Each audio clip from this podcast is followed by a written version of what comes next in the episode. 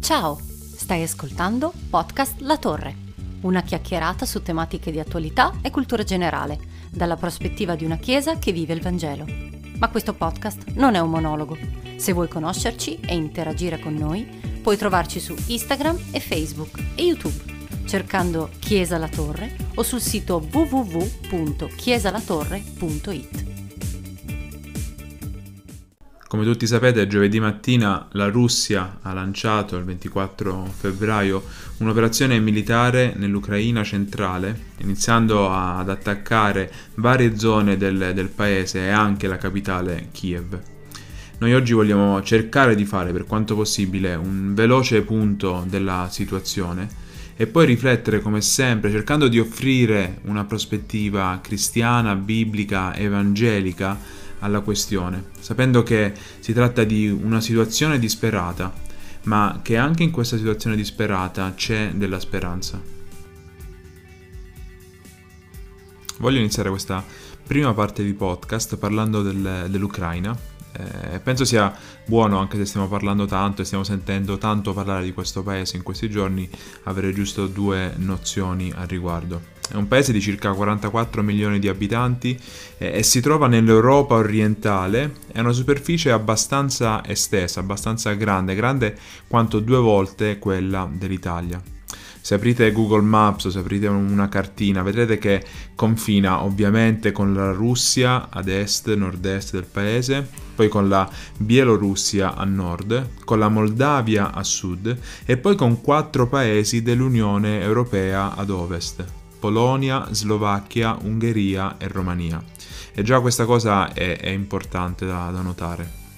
Eh, L'Ucraina si affaccia per un ampio tratto sul Mar Nero e sul Mar d'Azov eh, e in questa regione, appunto, del, del sud del paese si trova la penisola di Crimea, quella regione ovvero che è stata annessa con la forza dalla Russia mh, nei fatti che sono avvenuti, come ricorderete, nel duemilaquattordici.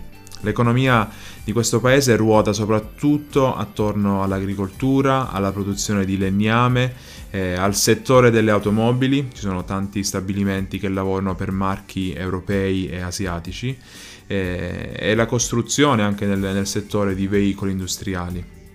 In Ucraina eh, ci sono vasti giacimenti di carbone e anche alcune riserve sia di petrolio che di gas naturale.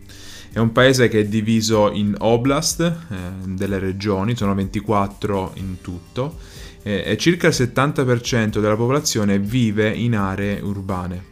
La città più popolosa ovviamente è Kiev, la capitale, che si trova nella parte centro-settentrionale del paese e ha circa mh, tre milioni di abitanti, perlomeno eh, ufficialmente, probabilmente ne sono, ne sono di più, alcuni dicono fino a quattro milioni di abitanti.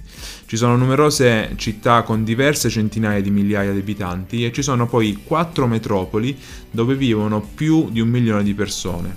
Queste città sono Odessa, eh, sul Mar Nero, Dnipro, Kharkiv e Donetsk. Eh, quest'ultima è, è abitata in prevalenza da persone di lingua e cultura russa e fa parte eh, di una delle due repubbliche autoproclamate del Donbass, di cui abbiamo sentito tanto parlare in questi giorni, ovvero quei territori che sulla carta fanno parte dell'Ucraina ma che dal duemilaquattordici sono stati occupati da separatisti filorussi. Nei vari secoli il territorio corrispondente all'attuale Ucraina è stato invaso e dominato da una varietà di popoli diversi: mongoli, lituani, polacchi, svedesi e anche dall'impero austro-ungarico. E nonostante le ovvie differenze che si possono trovare in un paese così, così grande e così vasto, la cultura del paese si è sviluppata in maniera separata da quella russa, a partire dalla lingua. Quindi la lingua ufficiale all'interno dell'Ucraina è ovviamente l'ucraino, eh, mentre in Russia il russo. Eh, la parte orientale del paese è entrato sicuramente eh, sotto l'influenza della Russia prima della parte occidentale e quindi è stata dominata dall'impero zarista per molto più tempo, eh, tanto che appunto nella, nella zona delle, del Donbass ci sono tante persone che sono etni- etnicamente e culturalmente russi e eh, che parlano anche il russo come, come lingua madre. Eh, ad ogni modo, anche nelle zone eh, russofone di, di, dell'Ucraina, la stragrande maggioranza della popolazione ritiene che il paese debba rimanere indipendente.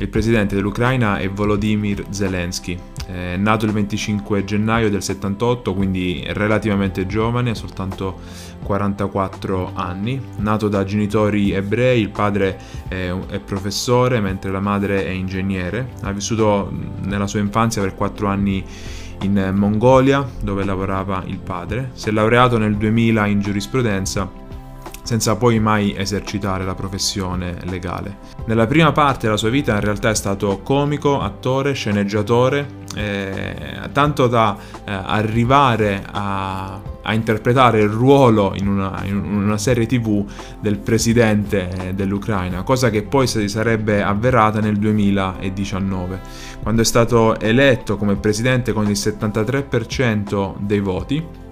Il venti maggio del duemiladiciannove ha prestato giuramento.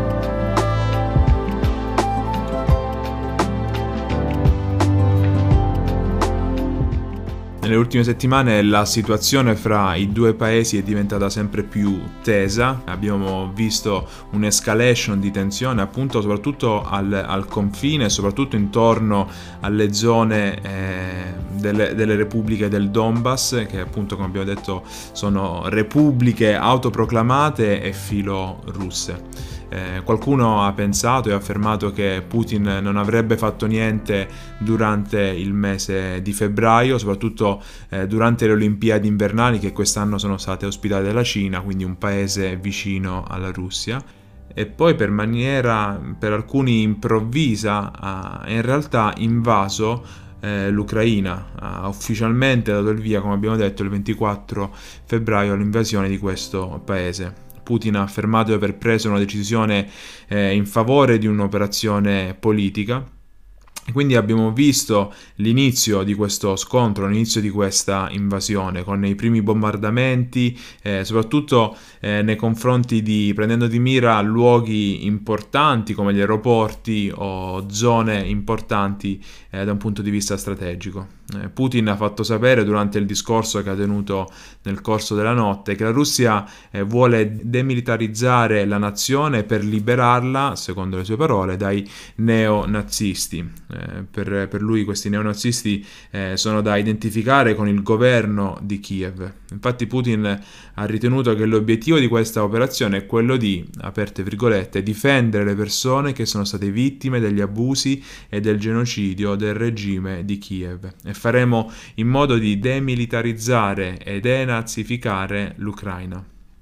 Nel medesimo, nel stesso messaggio Putin ha anche pronunciato, come è stato riportato anche in Italia, eh, che chiunque tenterà di creare ostacoli o interferire eh, avrà, eh, dovrà avere a che fare con la Russia. Siamo preparati a tutto. E quindi ci troviamo adesso in una situazione nella quale eh, i soldati russi sono entrati nel paese. Eh, la situazione sta ovviamente cambiando eh, di ora in ora, e anche mentre stiamo registrando questo podcast potrebbe cambiare, eh, ma i soldati russi sono sempre più dentro il paese, quindi non soltanto nelle due regioni filorusse, ma proprio nel paese, sono alle porte della città, sono entrate a, a Kiev. Eh, quello che si sta cercando di fare, secondo, secondo tanti, è quello di eh, raggiungere il, il presidente Zelensky e quindi far cadere il governo e instaurare un nuovo tipo di governo. Questo potrebbe essere l'obiettivo eh, di Putin. Eh, questo dovrebbe avvenire nel minor tempo possibile, secondo alcuni, eh, perché prima o poi anche Putin, la Russia stessa, dovrà confrontarsi con gli altri eh, paesi. Da parte del, dell'Unione Europea e di tanti altri stati come gli Stati Uniti d'America c'è stato eh, un, un'unione compatta nel voler denunciare questo, questa guerra, questa invasione che è iniziata, e quello che si sta facendo in questo momento è, è di mettere in atto, preparare delle sanzioni nei confronti della Russia che puntano a indebolire il, il paese. Dobbiamo ricordare appunto che eh, se da una parte eh, la, l'Ucraina confina con dei paesi europei e della NATO, l'Ucraina stessa non fa parte né dell'Unione Europea né della NATO, e quindi eh, entrambe le entità, se vogliamo, devono eh, tenere presente questa cosa.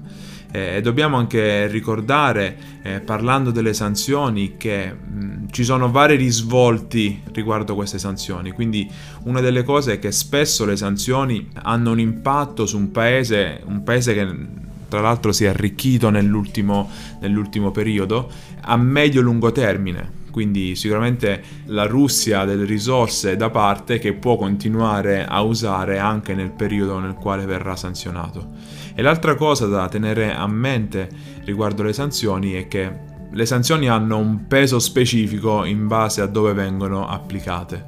In un paese democratico le sanzioni hanno un peso specifico maggiore, perché sono, eh, c'è libertà di stampa, libertà di pensiero, e quindi c'è la possibilità anche di influenzare la classe politica. In un paese dove eh, non c'è eh, altrettanta libertà di stampa, di pensiero e libertà politica, eh, queste sanzioni ovviamente possono essere percepite in maniera diversa, possono essere riportate in maniera diversa e possono avere un'influenza minore. E E un'altra cosa delle sanzioni è che spesso eh, poi vanno, vanno a intaccare, vanno a colpire eh, le fasce più deboli della società. Quindi questa è la situazione al momento, e non devo essere io a spiegare quello che sta succedendo, anche perché no, non sono in grado, e, e tutti noi siamo in grado di eh, andare a cogliere informazioni, tutti noi stiamo ascoltando, stiamo leggendo al riguardo.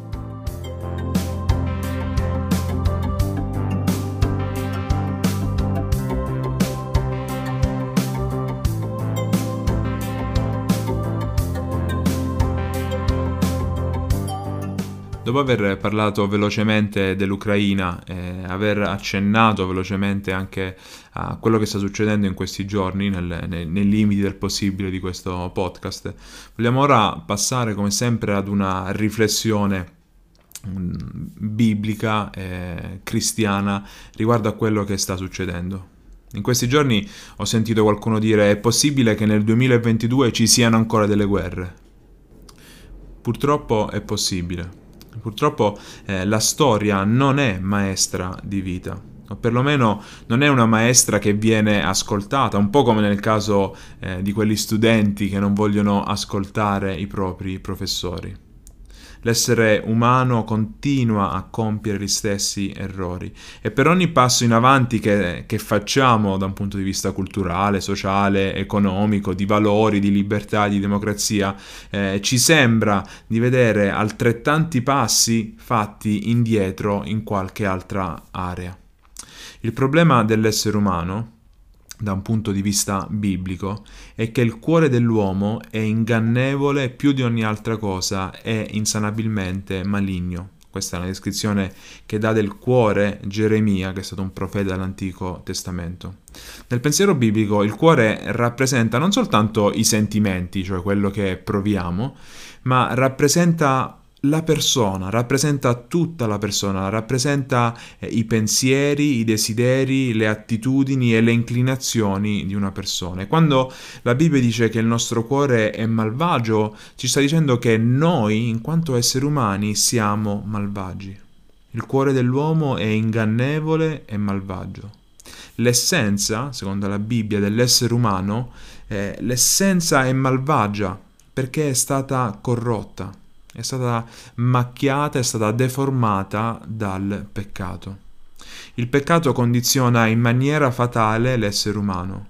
Il peccato e il fatto che l'uomo vive sotto la legge del peccato accomuna tutti gli esseri umani, nessuno escluso, tutti quanti viviamo eh, condizionati da questa cosa. Questo ovviamente non vuol dire che tutti si comportano sempre male o che tutti si comportano sempre al massimo della malvagità possibile, e non vuol dire neppure che eh, non ci sono vari livelli di cattiveria, vari livelli di errore, vari livelli di malvagità. La maggior parte di noi siamo inorriditi eh, dal pensiero di una guerra, mentre per alcuni politici la guerra è uno strumento accettabile per raggiungere i propri fini. Quello che la Bibbia in realtà sta dicendo non è che ci comportiamo sempre male, non è che ci comportiamo sempre male a prescindere, non è che ci comportiamo sempre nel modo peggiore possibile. Ma la Bibbia ci descrive, parla della nostra essenza, parla della nostra natura, parla di ciò che siamo. Noi non siamo esseri umani sostanzialmente buoni che ogni tanto si comportano male, ma siamo delle creature malvagie che ogni tanto, per grazia di Dio, si comportano bene. Ogni tanto ancora eh, riusciamo a riflettere in qualche modo l'immagine di Dio, quell'immagine secondo la quale noi siamo stati creati. E quindi qual è la speranza allora, se questa è la situazione? Qual è la speranza per l'individuo, per il singolo, e qual è la speranza per il mondo? Eh, voglio iniziare mh, parlando della speranza dell'individuo. Appunto, noi siamo esseri umani definiti dal, dal peccato, condizionati dal peccato, viviamo secondo, eh, se, secondo il modo di fare del peccato. E come cristiani crediamo che l'unica soluzione a questo problema che ci accomuna tutti quanti è avere fede in Cristo Gesù. Gesù è Dio ed è, ed è quel Dio che si è fatto uomo, è andato a morire sulla croce al posto nostro. E quindi quando Lui fa questa cosa, quando Lui compie que- questo gesto, Lui prende il nostro peccato e la nostra condanna, perché questo peccato eh, deve essere eh, giudicato in qualche modo. E prendendo su di sé queste cose, grazie alla sua morte, eh, coloro che credono in Gesù sono dichiarati giusti. Il peccato di queste persone è perdonato. Ma non è tutto qui, non soltanto l'essere umano che crede in Gesù riceve il perdono del, del proprio peccato, perché Gesù, oltre a morire, è anche risorto, ci dice la Bibbia. Egli ha sconfitto la morte ed il peccato. Nel momento in cui resuscita, Gesù dimostra di poter controllare la morte e il peccato, dimostra che Lui governa la morte e il peccato.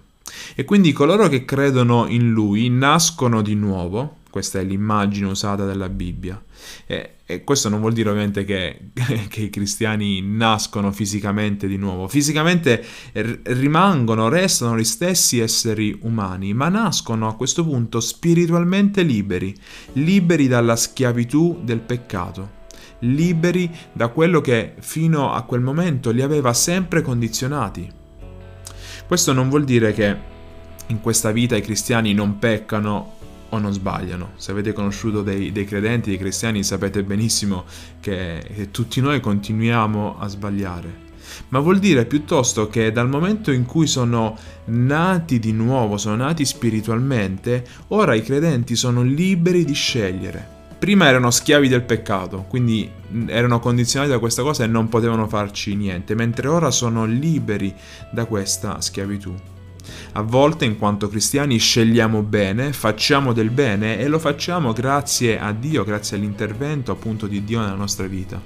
Altre volte, purtroppo, continuiamo a scegliere male. Ancora siamo influenzati dal peccato che continua ad essere presente in questa vita e che verrà in maniera definitiva sconfitto soltanto eh, nell'eternità, soltanto nel momento in cui Cristo tornerà eh, e ci sarà il, il paradiso, come viene definito in, un, in un'ottica cristiana. Quindi Cristo è l'unica speranza per l'individuo. Tutti noi siamo accomunati eh, da, da questo peccato, condiziona tutti noi, e lo, la nostra unica soluzione è quella di credere in Cristo Gesù.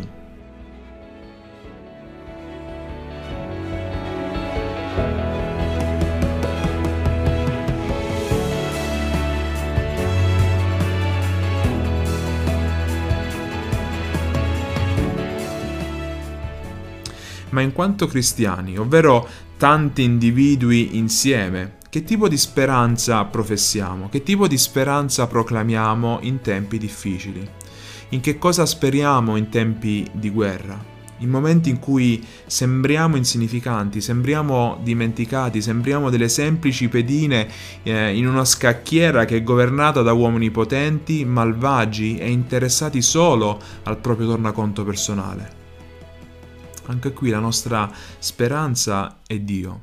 E nello specifico voglio parlare di un aspetto di Dio che incoraggia, che dà speranza a coloro che credono in Lui, ovvero che Dio controlla ogni cosa, è Dio che è sovrano sopra ogni cosa, è Dio che ha il controllo di tutto e al quale non è sfuggita di mano la situazione.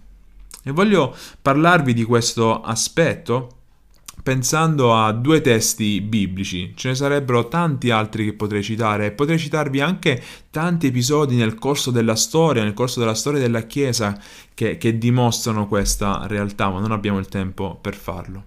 Il primo episodio si trova nel libro degli Atti degli Apostoli.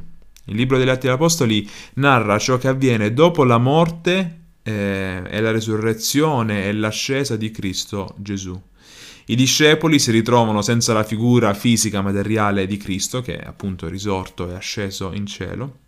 E cosa fanno? Iniziano a parlare di quello che avevano visto e vissuto e, e parlando di quello che hanno visto e vissuto iniziano a, a vedere la conversione eh, dei primi, dei, dei primi uomini. In questo modo nascono i primi cristiani. Spesso però questi cristiani eh, venivano derisi, venivano ignorati, venivano sbeffeggiati, venivano torturati, venivano imprigionati e venivano uccisi. La via, come viene descritta all'inizio di Atti, era, era una via difficile, era una via che non era eh, accettata dal mondo del, di allora, ma veniva rigettata dal mondo di allora perché era qualcosa di totalmente strambo, qualcosa di totalmente diverso rispetto a quello che avevano sempre visto o sentito. Ma nonostante tutte queste difficoltà, i cristiani non demordono e quindi continuano a parlare di quello che avevano visto, di quello che avevano vissuto, di quello che era successo, perché era la cosa più importante per loro. E ad un certo punto nel libro degli Atti, Pietro e Giovanni, San Pietro e San Giovanni, che erano stati discepoli di Gesù, vengono imprigionati e poi vengono rilasciati. E quando vengono rilasciati vanno a incontrarsi con altri cristiani e insieme iniziano a pregare e dicono queste parole che vi voglio leggere da, dal, dal libro degli Atti, nel capitolo quattro, dal versetto ventiquattro in poi. Eh, questa preghiera che loro fanno dice così: Signore, tu sei colui che ha fatto il cielo, che ha fatto la terra, il mare e tutte le cose che sono in essi. Quindi intanto loro, dopo aver eh, avuto questa esperienza difficile in prigione, dicono: Tu hai creato ogni cosa. Tu sei colui che mediante lo Spirito Santo ha detto per mezzo del tuo servo Davide, nostro padre, e qui iniziano a dire eh, tu hai parlato per mezzo dello Spirito attraverso il re Davide, che era nato centinaia di anni prima, e che aveva detto queste cose. Perché si sono agitate le nazioni? Perché i popoli hanno meditato cose vane? Non vi sembra di vedere un parallelismo con quello che sta succedendo oggi? Le nazioni che si agitano, i popoli che meditano cose vane come la guerra. I re della terra si sono sollevati, i principi si sono riuniti insieme contro il Signore e contro il suo Cristo. Proprio in questa città, dicono Pietro e Giovanni, contro il tuo santo, il servitore Gesù, che tu hai unto, si sono radunati Erode e Ponzio Pilato. Pietro e Giovanni dicono: in questa città, a Gerusalemme, tu hai mandato il tuo figlio Gesù e Erode e Ponzio Pilato si sono radunati per farlo soffrire, insieme con le nazioni e con tutto il popolo di Israele. Per fare che cosa? Pietro e Giovanni dicono: non per fare il male, non per fare il loro piano, non per fare quello che loro pensavano fosse la cosa giusta, che sono tutte cose vere, sono tutte cose che sono avvenute perché eh, Ponzio Pilato, Erode e il popolo di Israele volevano uccidere Gesù Cristo. Ma Pietro e Giovanni dicono: per fare tutte le cose che la tua volontà e il tuo consiglio avevano prestabilito che avvenissero. Dio non è l'autore del male, Dio non compie il male, ma al tempo stesso tutto quello che avviene fa parte del suo piano. Le nazioni che si agitano, i popoli che meditano cose vane, i re della terra, o potremmo dire oggi i capi politici che si sollevano, perfino Gesù che è stato ucciso, fa parte del piano di Dio. Tutte queste cose non colgono alla sprovvista Dio, non hanno limitato il suo potere, non hanno minato la sua autorità, e questo è incoraggiante per coloro che credono in Lui, sapere che eh, l'autorità più grande risiede nel Dio nel quale credono. Dio non è l'autore del male, eppure, come dicevo, prende tutto quello che avviene e, e, e lo usa per portare avanti il suo piano. E anche nei tempi più difficili, anche quando noi eh, vorremmo eh, vedere dei cambiamenti, anche quando vediamo tanta sofferenza, anche quando vediamo la guerra, anche quando vediamo eh, persone che muoiono ingiustamente, Eh, possiamo confidare in Dio, possiamo confidare che Lui sta portando avanti il suo piano, e lo facciamo sapendo che Dio ha un piano buono, che Dio ha un piano perfetto, eh, e quindi confidiamo in quello che sta succedendo. E l'altro episodio dal, del quale vorrei parlare invece è tratto dal libro dell'Apocalisse. Il libro dell'Apocalisse è l'ultimo libro che troviamo nella Bibbia. Forse non tutti hanno dimestichezza con questo libro, ma quasi tutti sanno che si tratta del libro che racconta la fine del mondo, in un certo senso, racconta quello che deve avvenire alla fine del mondo. Quindi Apocalisse ormai è un termine che si usa eh, anche da tutti in altri contesti. Più precisamente, questo libro descrive il periodo che va tra l'ascesa di Gesù, ovvero il momento in cui Gesù risorto va in cielo, e il suo ritorno, e quindi l'inizio dell'eternità che ne seguirà. Si tratta di un libro che da un punto di vista letterario è molto molto interessante, perché è pieno di illustrazioni, simbolismi, allegorie, quindi è un po' difficile da interpretare ma molto bello da, da studiare. E qualche giorno fa in chiesa leggevamo Apocalisse quattro e cinque, ovvero i capitoli quattro e cinque di questo libro. Apocalisse è scritto in prima battuta per delle chiese che stavano soffrendo nel primo secolo dopo Cristo e stavano soffrendo a causa della persecuzione religiosa. Ma in seconda battuta è un libro che è stato scritto per tutta la chiesa. E qui con chiesa eh, intendo non un edificio, non uno stato, non una potenza, ma intendo l'insieme delle persone che eh, ancora oggi spesso sono perseguitate, spesso sono scoraggiate a motivo della loro fede. E in Apocalisse quattro e cinque, Dio che fa? Dio incoraggia il lettore.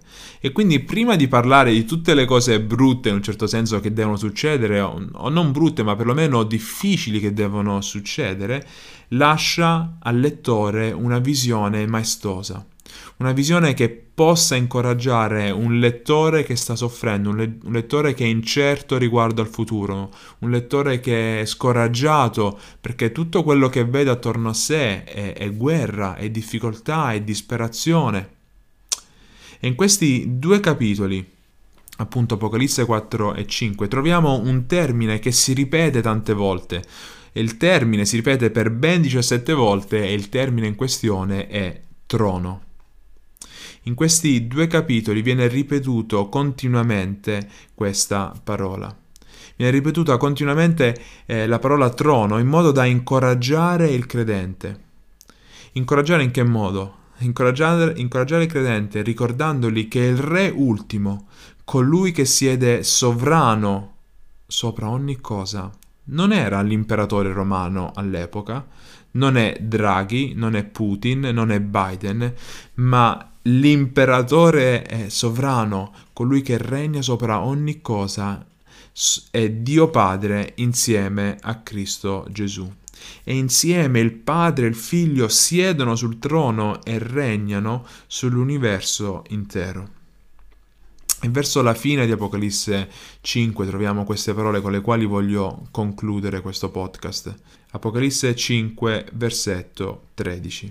Dice così Giovanni, che è l'autore della lettera: «E tutte le creature che sono nel cielo, sulla terra, sotto la terra e nel mare, e tutte le cose che sono in essi, udì che dicevano». Quindi Giovanni cosa sta dicendo? Fermiamoci un attimo, sta dicendo che tutte le creature e tutto ciò che è nel mare, che è nella terra, che è nel cielo, eh, tutte queste cose insieme, tutte queste persone, tutte queste creature insieme dicono una cosa. E che cosa dicono? Dicono queste parole: a colui che siede sul trono, che in, in Apocalisse appunto è chiaramente Dio, e all'agnello, che è chiaramente Cristo Gesù, l'agnello che è stato immolato sulla croce per il nostro peccato. Quindi a Dio Padre e al Figlio siano, siano la lode, l'onore, la gloria e la potenza nei secoli dei secoli. Questa è una dimostrazione ed un incoraggiamento ulteriore che Dio è sovrano. E quando le creature affermano a loro, a Dio Padre, a Dio Figlio, che poi sono la stessa sono la stessa cosa essendo eh, parte della Trinità, quando affermano a loro siano la lode, l'onore, la gloria e la potenza, non stanno dicendo eh, noi creature vi diamo eh, la lode, l'onore, la gloria e la potenza che noi abbiamo, ma semplicemente stanno riconoscendo che queste cose spettano a Dio, che Dio è colui che regna nei secoli dei secoli, che ha regnato dall'eternità nel passato e che regnerà nell'eternità verso il futuro e che continua a regnare ancora oggi, continua a regnare in questi giorni difficili, in questi giorni in cui eh, siamo spaventati, in questi giorni in cui vediamo di nuovo eh, la violenza eh, salire, vediamo la malvagità salire, sembra che eh, non si possa fare niente. Qual è la nostra unica speranza? La nostra unica speranza in quanto individui è riporre la nostra fede in Cristo Gesù, credere in Lui affinché noi possiamo essere perdonati dal nostro peccato. E poi una volta liberati possiamo eh, accostarci, venire insieme a tutta la Chiesa e riconoscere che Dio è sovrano sopra ogni cosa. E quindi che cosa facciamo? Anche in quanto cristiani in questo periodo eh, e l'ho visto chiaramente su, sui social, l'ho visto parlando con, eh, con delle persone, eh, l'ho visto leggendo testimonianze di, di, di persone che o sono in Ucraina in questo momento o che sono state lì. Eh, che cosa fanno i credenti in questo momento? Pregano, quindi pregano, eh, pregano per la pace, pregano che le persone non, non possano morire, ma pregano anche che che in questo periodo così difficile tante persone possano riconoscere Cristo Gesù, possano sottomettersi a Dio, pregano che, pregano che i politici possano governare in maniera da compiacere a Dio, quindi che possano governare con, con amore, con cura nei confronti del prossimo e non con odio, non con violenza, non con guerra, ma pregano anche riconoscendo che tutto è nelle mani di Dio e che possiamo avere completa fiducia in Lui e che questa fase eh, è soltanto una fase, che ci sarà un periodo nel quale Cristo ritornerà e lì inizierà per tutti coloro che hanno creduto in Lui una nuova fase, una nuova fase che non avrà mai più fine e, come ci dice l'Apocalisse, sarà, sarà caratterizzata dalla mancanza di peccato, dalla mancanza di violenza, dalla mancanza di lacrima, dalla mancanza di sofferenza, dalla mancanza di scoraggiamento, perché tutte queste cose saranno sconfitte in maniera definitiva, in modo da poter godere per sempre di pace, gioia e felicità.